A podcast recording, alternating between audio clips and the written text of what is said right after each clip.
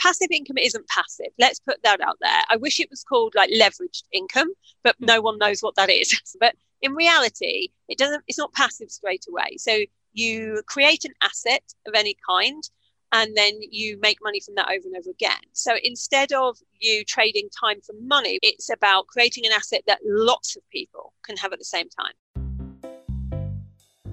Lisa Johnson is an internationally renowned business coach who beat all the odds and went from being a shabby kid living in the projects to creating a massively successful passive income coaching business.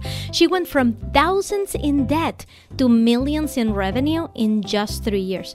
But hers is not an overnight success story. I was at this point £30,000 in debt. It really crept up because I was still you know, having to feed two kids. So I was at this point where I was like, okay, here's the rub. You are either going to have to give up and just know that you are going to live hand to mouth forever, or you need to make this business work. My name is Ina Coveney, online presence expert for online coaches, and in this interview, we go way back into Lisa's childhood days, and she shares what being bullied at a young age taught her about grit in adulthood. I also asked her about the one thing she did differently last year when she achieved $2 million in revenue from a single launch. Don't miss those lessons coming up.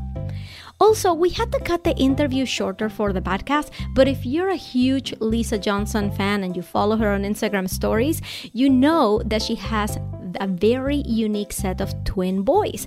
And I asked her about being a mom to two amazing kids, one of whom has a very unique sense of style. Warning, there will be tears. To get that full interview, go to theglobalphenomenon.com slash uncut and get access to our exclusive uncut interviews. And if you're listening on Apple Podcasts, head over to the reviews section where you can leave a five star review and say something nice. It really helps support the show. And thanks. Here's my interview with the passive income queen herself, Lisa Johnson. This is the Global Phenomenon with Ina Coveney, the podcast where the self made teach you to stop waiting to be discovered and prepare to be found. Hello, everybody. Today I have somebody that I've been following for a while who is just an amazing entrepreneur that you need to know about. Her name is Lisa Johnson. Lisa, it's so nice to see you here. Thank you for coming. Thanks for having me. I'm, I'm pleased to be here. I am so excited to talk to you because um, we actually share a little bit of our childhood background and we're going to get into it. Uh, but first, why don't you tell everyone what you do and who you serve right now? Sure. So, what I do is I help entrepreneurs add in passive and semi passive income streams like memberships and courses to their revenue streams. Um, and I've been doing that for about three and a half years. Um, and I'm also a mum of twins. So, yeah, that's kind of what I do. And I, and I travel a lot. that's me in a nutshell you have become basically known for being the passive income queen, but it didn't start out that way. This is not something you started doing like right out of college or in your 20s or like so we are going to go through this journey. I I want everyone to understand it, but first we're going to start way back childhood time. So um I did a little bit of research, and um, you know, you were in something that is called in the UK council house, which in the United States, I guess, would be equivalent of housing projects, right? Yeah, is, uh, exactly. Go- government housing for low income, uh, low income individuals, and you had a lot of bullying issues when you were growing up. Um, yeah. When I saw this, I'm like, I, I need to pause here and ask you about it. Can you fill us in? What was it like growing up where you did? Yeah, actually, it was really good at the beginning because I think when you're really young, like before the age of 11, I didn't know we didn't have any money. I didn't know we were in poverty. I, I think that no one really knows at that age. You just go to your friend's house and you don't look at your friend's house and think, oh, that's a big house or that's a that's not. You just don't care about those things. It was only really when I was 11, my parents split up and I was brought up by my single father mm. um, and my sister and brother. And at the exact same time, I won a scholarship to go to an elite private boarding school. Now, I didn't board, I was a day pupil, but I accepted the scholarship, it was a full scholarship, didn't have to pay anything.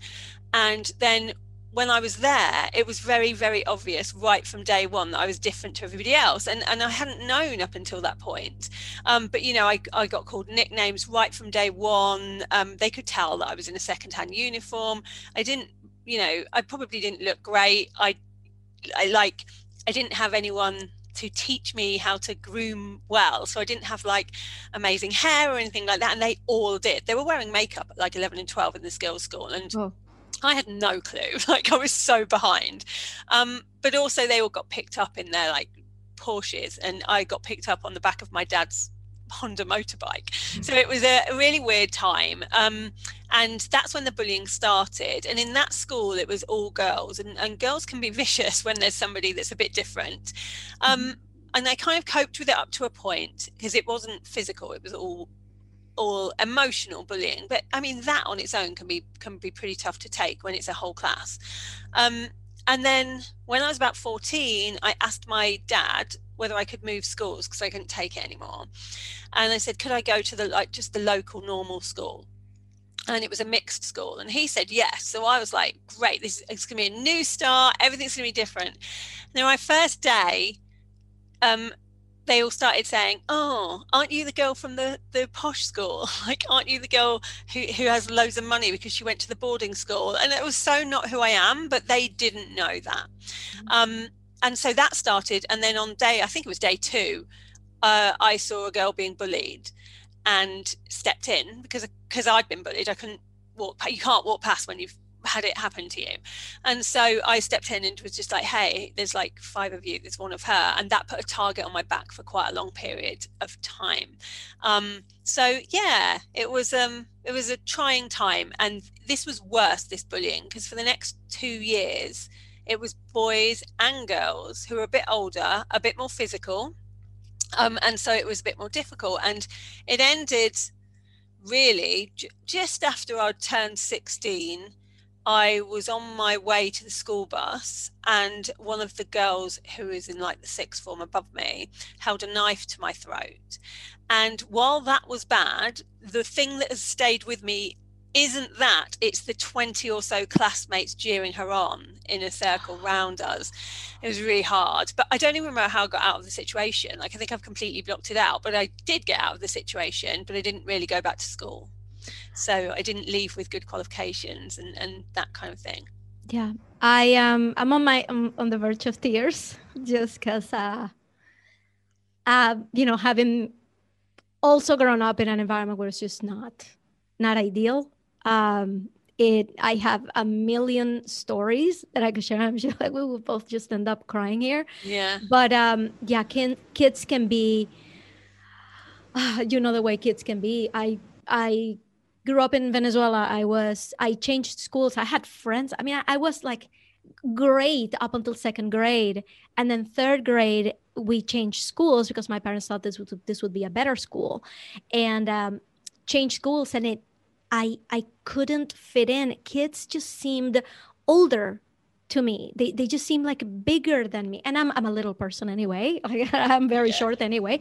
And kids just say mean things. They turn the entire classroom against you. They like They do. And they don't know though. They don't they don't realize the impact it's going to have on you for your right. entire life. Entire they just life. think it's then and it's still now. And and whenever I speak to anyone that's been bullied at school, it's had some impact, either bad or good.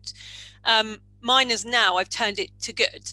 But it had a really bad impact on me for a long period of time. Like yes. through my first marriage when i was 17 and, and, and lots of other things um, i attracted bullies. And even now online i attract bullies really easily. Um, but i've turned it around so that actually i make that work for me. Uh, why don't you just tell us a little bit about what is bullies out? So bullies out is a charity that i partner with here in the uk that uh, they help not just the the bullied, but also the bully to, to be educated and the bystander. And I specifically like that they talk to the bystander because I mm. think that actually more damage happens from those bystanders than it does from the bully. And um, yeah, they've been doing this for a long time. They're very good at what they do. And I do things like inspiration days where to raise money so that they get more money to be able to educate because that's what it's all about. That it's amazing. And we're going to put the link to it um, below amazing. so that everybody can take a look at that. And um, so since we're just in the topic of like you growing up in this environment and really like wanting like escape bullying and leave it behind, um, can you tell me just a tiny bit of where your love for travel came in. So this is something that you've been you've made very intentional for like once you like started making the money and started getting your free you're like okay then i'm traveling. And since we're talking about like your childhood days i was wondering where that came from where that that that mission to like i'm going to travel when i have money. Where that come yeah, from? Yeah i think where it first came from because i'm half maltese so the only place i ever went to growing up was malta and i only did that like three or four times backwards and forwards. Um, and I never went anywhere because we couldn't afford it. I remember our holidays, we used to have to, there's a newspaper in England that if you collect a number of tokens throughout the year, you can book a holiday in a holiday camp for £9.50. And so that's what we used to do every year. We used to collect the tokens and we'd go on this caravan park. And um, that's where we'd go on holiday. But I always saw, especially when I was in the boarding school, all of my, not friends, but all of my classmates talk about these places that they would go to in the sun and you know these amazing experiences they would have in, in, around the world. And it just captured me that you could get you know how small that school actually is when you can see the world then mm. anything that's right really near you is tiny and it doesn't really matter. And so i always wanted to travel never could. Like ha- didn't really travel until i was in my 30s and then when I started making money in my late 30s, that was when I was like, okay, now I can travel. And I'd go to a few places and then I'd just be like, I want to travel in luxury all of the time. And that's a big driver for me because now I get to go first class with my kids to amazing places. Just today, we've booked the Maldives um, first class in this amazing place, and my kids get to experience all those things that I didn't get to experience, and that's what it's about for me. I want to, yeah. I want them to see the world. That is amazing. So now we're going to go back to your story. Okay, but we were supposed to start from the from the beginning. All right. We've covered childhood. I have like phases of your life.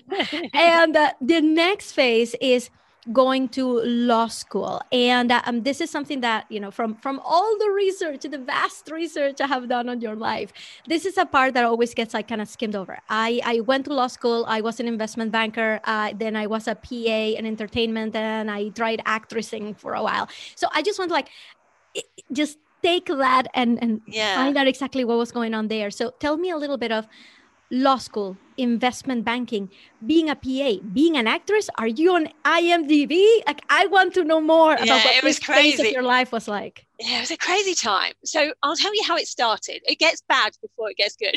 tell me. so how it started was so I, I went and got married when I just turned 18. That mm. turned into a nightmare situation, three years of that. And then I got out of that relationship and hadn't worked, had never really had a job.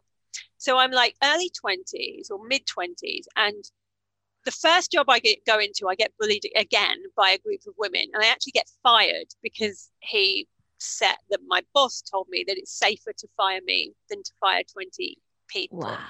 I know. And I and even then I thought to myself, I'm pretty sure law wise, if I knew about the law, I could do something about this, but I don't. And um, I went home that night and um, it was the lowest I've ever been. It was like I didn't really want to be alive anymore because I'd, you know, I was living in this one bedroom bedsit. I'd got, I'd been divorced before I was 21. I'd been bullied my entire life. I'd now lost the first job that I'd ever had, and it wasn't even a good job. It was like 40 pounds a week kind of a job. And what was the job? I was a admin person, sort of like office junior admin person in a factory. Okay. So it's you know, I had to start at the base level because I didn't have these qualifications. And so I then went home and, and was, I, I got some pills, I got a bottle of wine, and I was going to end it. And a small voice, and I know it was me, I know it was just my own internal voice. And you know me, I'm not spiritual in any way. Um, but this little voice was like, well, what if it's wrong? You know, what if they're all wrong? What if you will make something of yourself? What if you won't be poor forever? What if, you know, you can make a difference to the world? What if you do end up looking better than you do now? All of these things And I thought there's only one way to know, and that's to test it. And so I was like, what test can I give myself to prove to myself that I can be something? And I thought, what's the hardest thing? And I thought, well, I've, I've never even done like hardly any qualifications. So why not get a degree? Which was a random thought to have. But I was like, I wonder if I could get a degree. As a mature student, is there a way to do it? And then I said to myself, what's the hardest degree to get? And so I researched it and it was medicine or law. And I really didn't want to do medicine. And because I'd, I'd had this, you know, this guy that had, had sacked me, I thought it could be useful to have law. And so I decided to sign up for law school, but not go because I needed to support myself in the day. So how I did it was I got a another PA job, like an office junior PA job, nine to five, and every and I signed up, and they would send me all the books in September that I would need for the year, and I would study. I would go home every night after work, and I would study for three hours in this bedsit for four years. I didn't do anything else. Didn't go to the pub. Didn't have fun. Didn't make friends. Was just like I am just going to do this to prove to myself I can be something. And I'd go and take the exams every May. And after four years, I was one mark off the highest that it could possibly be. And so I proved to myself that I could do it and then realized very quickly afterwards I really didn't want to be a lawyer.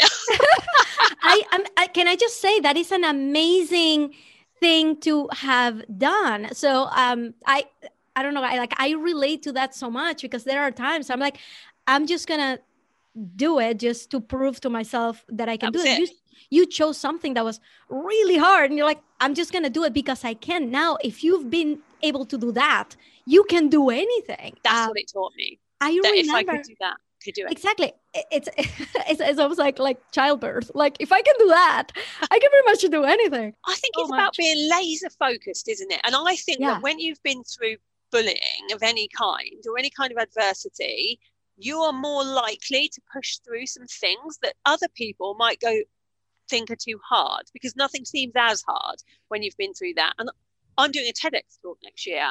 And it's about that. It's about using adversity to fuel your success because I think it really can, instead of kind of make you feel like you can't do anything and have a bad impact on you, I think it pushes you to do mm-hmm. things that other people wouldn't do, mm-hmm. um, which is a good thing. Like use it, you know. Right. And I, I love it. You, you're doing a TED talk. Every time somebody tells me how bad they have it, I like something that really terrible happens. To I'm like, this is the beginning of your TED talk. Every TED talk starts with uh, with tragedy, with um, you know n- being down in the dumps. Like this is just the beginning. That's now there's no way to go but up from here. I love that. That's yeah. such a such a good point. Yeah. So what did so you finished your law school? So I did that, like, and then I was it? like, what should I do now? yeah, I uh, I then decided to go into investment banking. Yeah, because I knew I wanted to make money. That was my aim. And so I went into investment banking um, and climbed the corporate ladder to get to where I wanted to be, which was risk analyst, business analyst. Um, but then while I was doing that, it was quite a boring job. It was a, you know, it was a, there was a lot to it and you, you had to be pretty smart to do it, but it didn't fulfill me creatively in any mm. way. And so while I was doing that, I did quite a lot of acting work. And so I did like music videos and I would do like the odd film or I would do a bit of TV presenting and things like that. And while I really enjoyed that side, unless you really make it big, you don't make any money. So I was in this like middle ground of if I do this, I'll feel creatively like happy. But if I go and work in the investment banking side, I will make money. Mm-hmm. So it was I was always just on the fringes of both and not putting everything into either but yeah. carried on with the investment banking. And then it was there that I accidentally got pregnant with twins. Mm-hmm. So that's why I then had to leave that job because I was working from six o'clock in the morning till 10 o'clock at night. And then mm-hmm. I had, you know, I, I, I did think I'll have the twins and then I'll go back to work and everything will be just as it was before, except for these two little cute accessories. That did not happen. You know, obviously they become your whole world without you even realizing it. And I mm. didn't want to be away from them as much as I was being. And so I had to give up that job that I'd worked really hard on this ladder to get to and go and get a job near my house. And the only job I could find near my house that was like nine to four so that I could see the kids um, they were five months old at the time. And the only job I could find was PA again. And so I was like, full circle, I'll go back to being a PA. It meant that I had to slash my salary by like over I mean, I think I was on something like 60 or 70,000 at the bank, and then I was on like 20,000. So it was hmm. like a huge thing. I was getting divorced at the time from my second husband. So there I was going to be a single parent with five month old twins and a job that barely supported us. Yeah. But there was no other option at that point. And so I was used to, by then, rewriting my story. I'd done it before, I knew I could do it again. And so I started thinking maybe I should start a business. But I was one of those people that I didn't know anyone that ever started a business. Right. I just didn't know anyone. So I was like, well, I don't know how you do it or anything, but I'm just going to give it a go. And so I decided to become a wedding planner. Mm-hmm. And I set up this business in wedding planning. And it why you know, why wedding planning specifically? Because it helped me with the creative side. Because everything I was doing wasn't creative. So I wanted something that was creative, but I was good at organizing, which is why I was a PA and I was good at planning and, was, and I liked parties and I liked cake. And so I thought this would be a good good solution for all of those things. But I didn't know anything about business. And so mm. although I did 13 full plan weddings, amazing weddings that year, um, I got a new boyfriend as well that year, which is great. He's now my husband. And we sat down at the end of the year and said, right, how, can I leave my nine to five job? And it turned out I was making £1.15 an hour in the wedding planning because I was so bad at business. Um, I just didn't know what I was doing. And, you know, I was undercutting everyone. I was discounting left, right, and center, all of the things that you do when you don't know about business. And so I was at this point £30,000 in debt it really crept up because I was still, you know, having to feed two kids. So yeah. I was at this point where I was like, okay, here's the rub. You are either going to have to give up and just know that you are going to live hand to mouth forever, but you'll see your kids. You'll have your, your nice, boring nine to five job, but you'll see your kids. Or you need to make this business work. But to make this business work, you need to get some advice from someone that knows about business, and that's going to cost you even more money.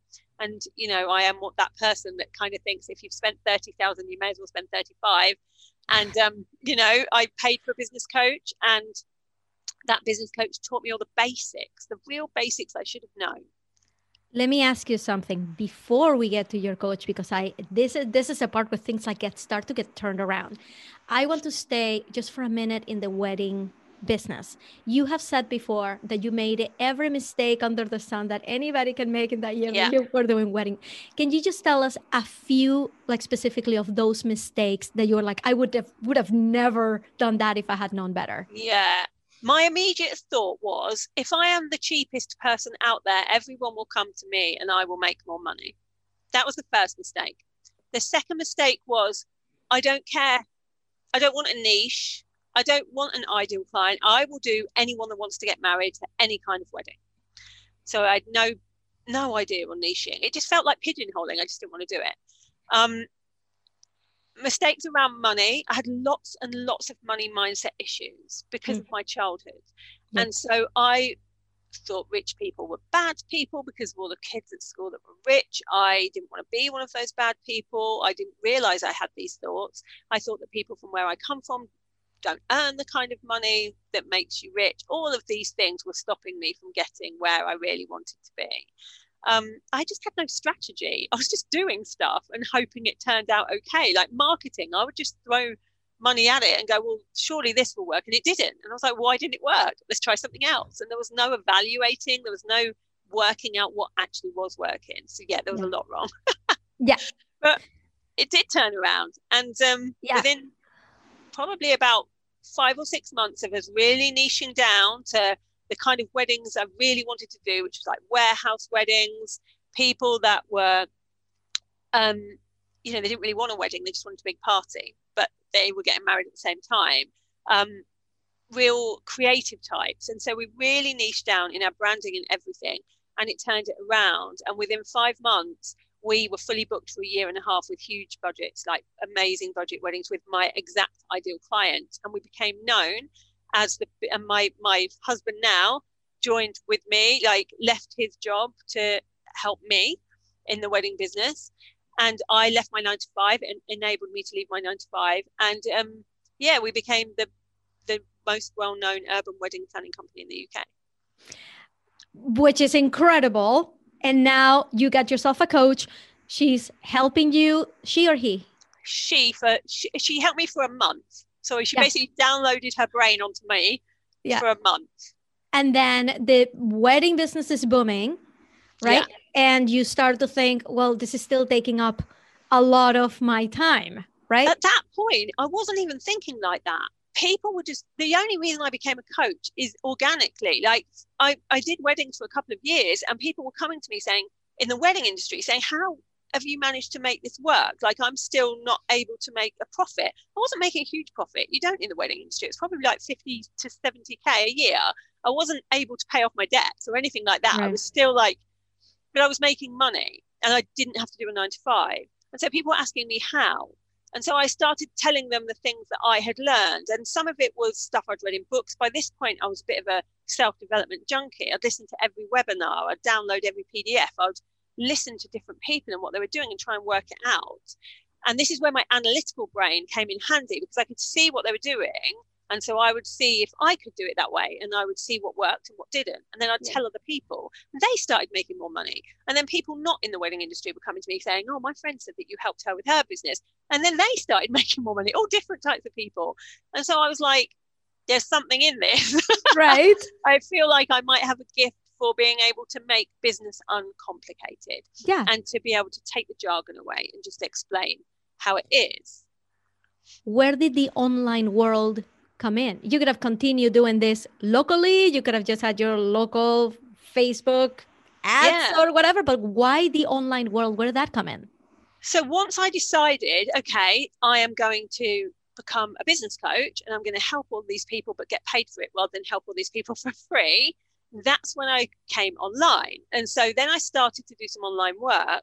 But within a year, and it was great, you know, within the first six months in, in Lisa Johnson coaching, I'd made six figures. In the first year, I'd made 220,000. It was beyond my wildest dreams what could mm-hmm. happen. Mm-hmm. Yeah. Um, and I gave my wedding business away to somebody. We did a competition um, to give it away to somebody because we were going to sell it and we interviewed all these people that wanted to buy it and they would have given us quite a lot of money but none of them cared about wedding planning they just cared about money and this was my baby and i didn't want to give it away so i was like that's not happening so instead we decided to do a competition for somebody that financially couldn't afford to run a business um, and wanted to skip five years and have everything ready, like the portfolio and the SEO and the branding and everything. And we gave it to somebody who's amazing. She's still running it now very yeah, well. Her name is Tisha Braid. Yeah. And she actually took your courses. She's actually a she client did. of yours. She yeah. now, yeah. so yeah, she's she's doing brilliantly with it. And she then went off with that. And so I was able to spend all this time on coaching. But mm-hmm. the problem was after the first year, I was like, this is all very well and good, but I can see that I've hit an income ceiling and I'm working from six o'clock in the morning again till 11 o'clock at night. I'm still not seeing my kids. So how has this helped? Yes, I have more money and I've paid off all the debt, but now what? And I thought there must be another way. And so I started studying again. What are other people doing? How are other people scaling? Started learning everything I could about passive and semi passive income streams. And then I started to just slowly add a couple in, like add a few in one at a time, see what worked. I'd take a course, and all the courses out there were like would like tell you a tiny piece of the jigsaw and then you'd have to go and buy another course which would tell you another bit of the jigsaw and i was doing all these courses and spent quite a lot of money learning passive income. And then within a year i'd gone from working 60 to 80 hours a week earning 220000 to earning well over a million the year later and working 30 hours a month. Incredible and i realized this was the way and then I'm only three years in now, just over three years, but I've scaled that to three million a year, um, and still 30 hours a month.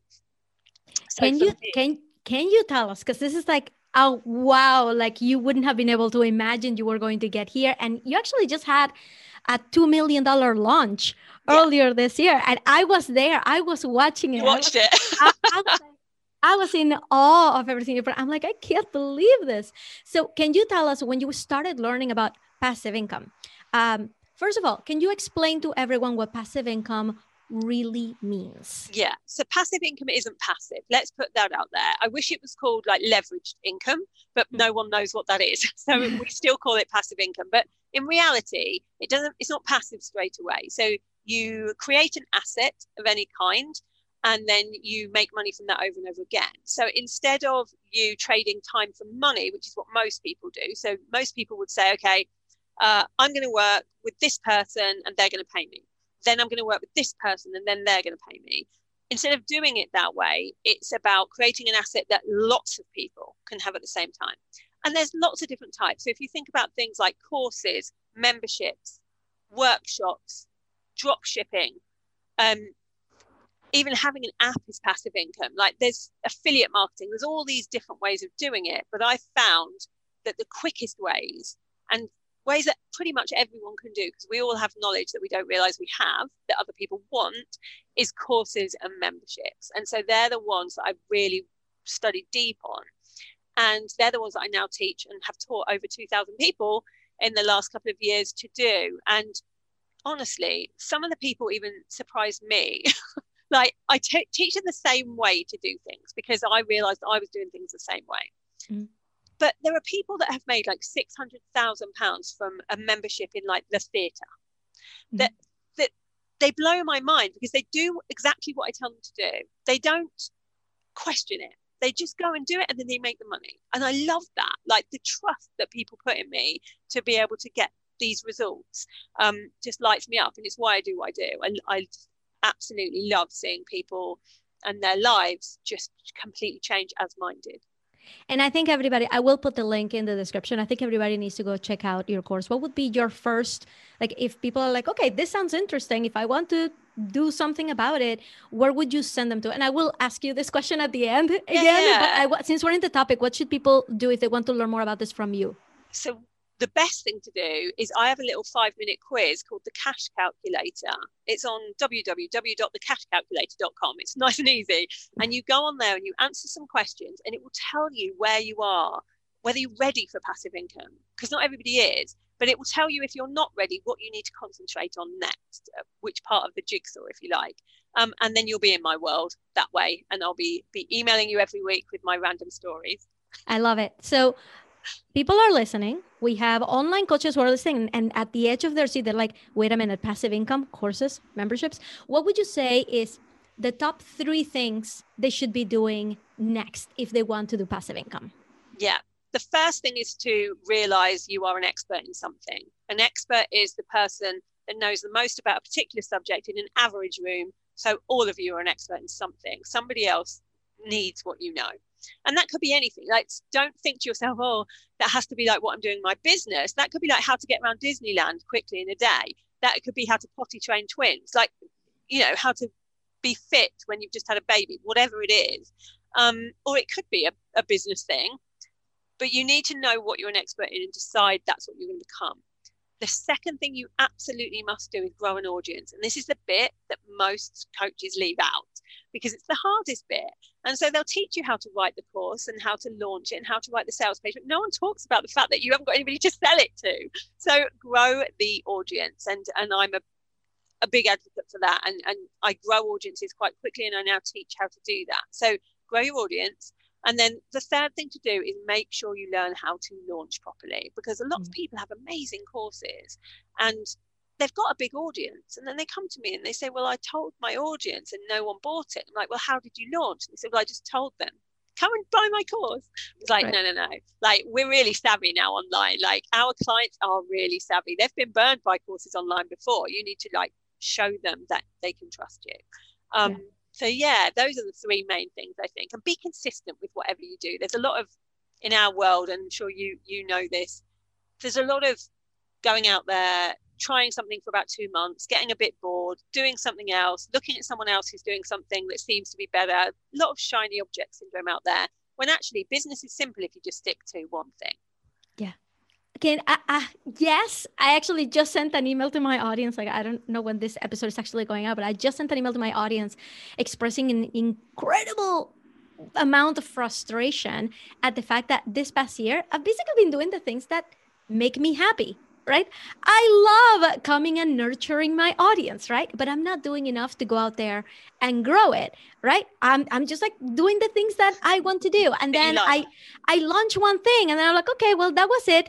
Next project, launch another thing next project it's just like okay but i'm not actually sticking to like one thing and testing it and making it work and you having had a $2 million launch that doesn't tell me it was like okay i just got 2 million more people in my audience in the past year to sell to it's like you know there were some people that were there already mm-hmm. plus your audience growth what do you think was the secret sauce to your success in this particular launch your $2 million launch what did you do there that people need to know a few things but honestly I there is a bit of luck.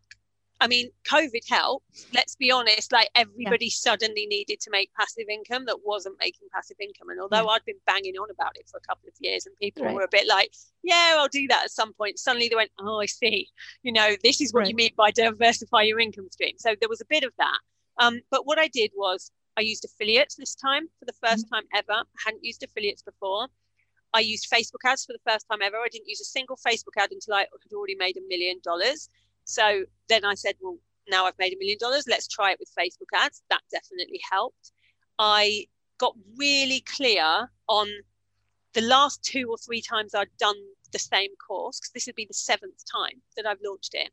So all of the times before, instead of just selling, I wanted to make sure that people got results. So when people didn't get results, I asked why. So I saw people between module two and three sort of stopping and not going much further in the course. And so I was like, what, what's wrong? And they told me, this tech stuff is really hard. Like, I know I need a funnel, but I'm finding it really difficult to do. So in the next time we launched it, we gave them a funnel. Like we brought in a tech team to make each of them a bespoke funnel automation themselves as part of it so that they didn't have to do it that got people going. And so then people got stuck on like module eight. And we were like, okay, now what? Like, we've given you everything you could possibly need. What is stopping you? And they're like, honestly, we're really motivated at the beginning, but life gets in the way. And, you know, things get a bit tough when you're doing things for a long period of time. So we were like, accountability pods. On the next one, we'll put accountability pods in. We did that, and that's made the difference. So now people are going all the way through. And when people finish something, they get results. The problem is that most people that start something don't finish it, right. whether it's a course or a program or whatever. So we sort of force them to so yeah. that they get results. So that's what you mean when you say take one thing and make it work is the continuing to launch it, continuing to tweak it and finding out, okay, what's wrong? And let's fix it and continue going. Change it every time. We don't just change the course every time. We change how we launch it every time. You know, we change we, we play with things we see yeah. what works and what doesn't not everything works some things don't work and that's okay because it teaches us the next time yeah. Uh, thank you so much for teaching us all of these lessons. And I'm going to put your links below. Um, can you tell me one thing? What do you think is the biggest misconception that people have of you as a successful online entrepreneur? It's really frustrating. But I think that whenever there's a woman that has made a lot of money online, people assume they have to have trodden on other people to get that, that they can't have integrity. They must be shrewd in some way. Mm-hmm. I'm not shrewd in any way, and I have loads of integrity. And actually, during the last launch, when people tried to book with credit cards, we told them no. When people said they were taking out loans to do it, we told them no. And we made it very clear across all platforms that we only wanted people to book if they financially could afford it. Um, and we do quite a lot to make sure that the the known pitfalls in this industry, of which there are a lot of people just out to make money, weren't being done, so that people could see. I wanted to show a ripple effect that if we can make two million dollars in complete integrity, not with hard pushy sales, only accepting people in if we thought they were ready, then everybody else in the industry can too. Mm-hmm. Like, and it is already having that ripple effect, which I'm loving. Um, because we don't need this industry to be tarred with all of this bad rep that we've got. It can we can still make money and do the right thing. So that's the biggest misconception. People think that everybody who has done well in in this industry must have been bad in some way to do it. Yeah. And finally, if the whole world was listening and they had to do what you're about to tell them to do and they have to do it in the next 24 hours, what would you tell them to do? start growing an audience. Whatever it is that you want to do, you're going to need someone to sell it to. So, so start the process of being online and showing up consistently to grow an audience. Like tomorrow, go and open your Facebook group. Got it. Thank you so much. So, Lisa, this has been amazing. There were so many more things that I wanted to ask you about. I could have been here for another hour. But in the meantime, where can people go and follow you and be part of your world? Yes, a couple of places. On Instagram, I'm at Lisa Johnson Coaching. Um, be prepared that I'm very real and raw on stories. So if you don't like seeing people drunk or doing stupid things, possibly best not to follow me there. Um, or the Fabulous 5%, which is my Facebook group. I'm in there quite a lot as well. Awesome. We'll put the links there. Thank you so much, Lisa. It's been a pleasure. No worries. Really nice to talk to you. Hey there, Ina here. After this episode, you may be wondering how you can also achieve the kind of success that our guest has experienced in their entire career. So hit follow and subscribe to catch me on Thursday for a brand new lesson on how to grow your coaching business, even if you have a small audience. And if you'd like to hear the full interview with all the details that only the superfans care about, get free access to all of our uncut interviews by going to theglobalphenomenon.com slash uncut and I'll see you on the next one. Thank you for listening to The Global Phenomenon with Ina Coveney. Join the conversation inside the Facebook group at theglobalphenomenon.com slash Facebook. Listen to new interviews every Monday and learn with a companion episode every Thursday. This podcast was created by Ina Coveney, music by Jared LaBelle, and this was the voice of Kip Clark.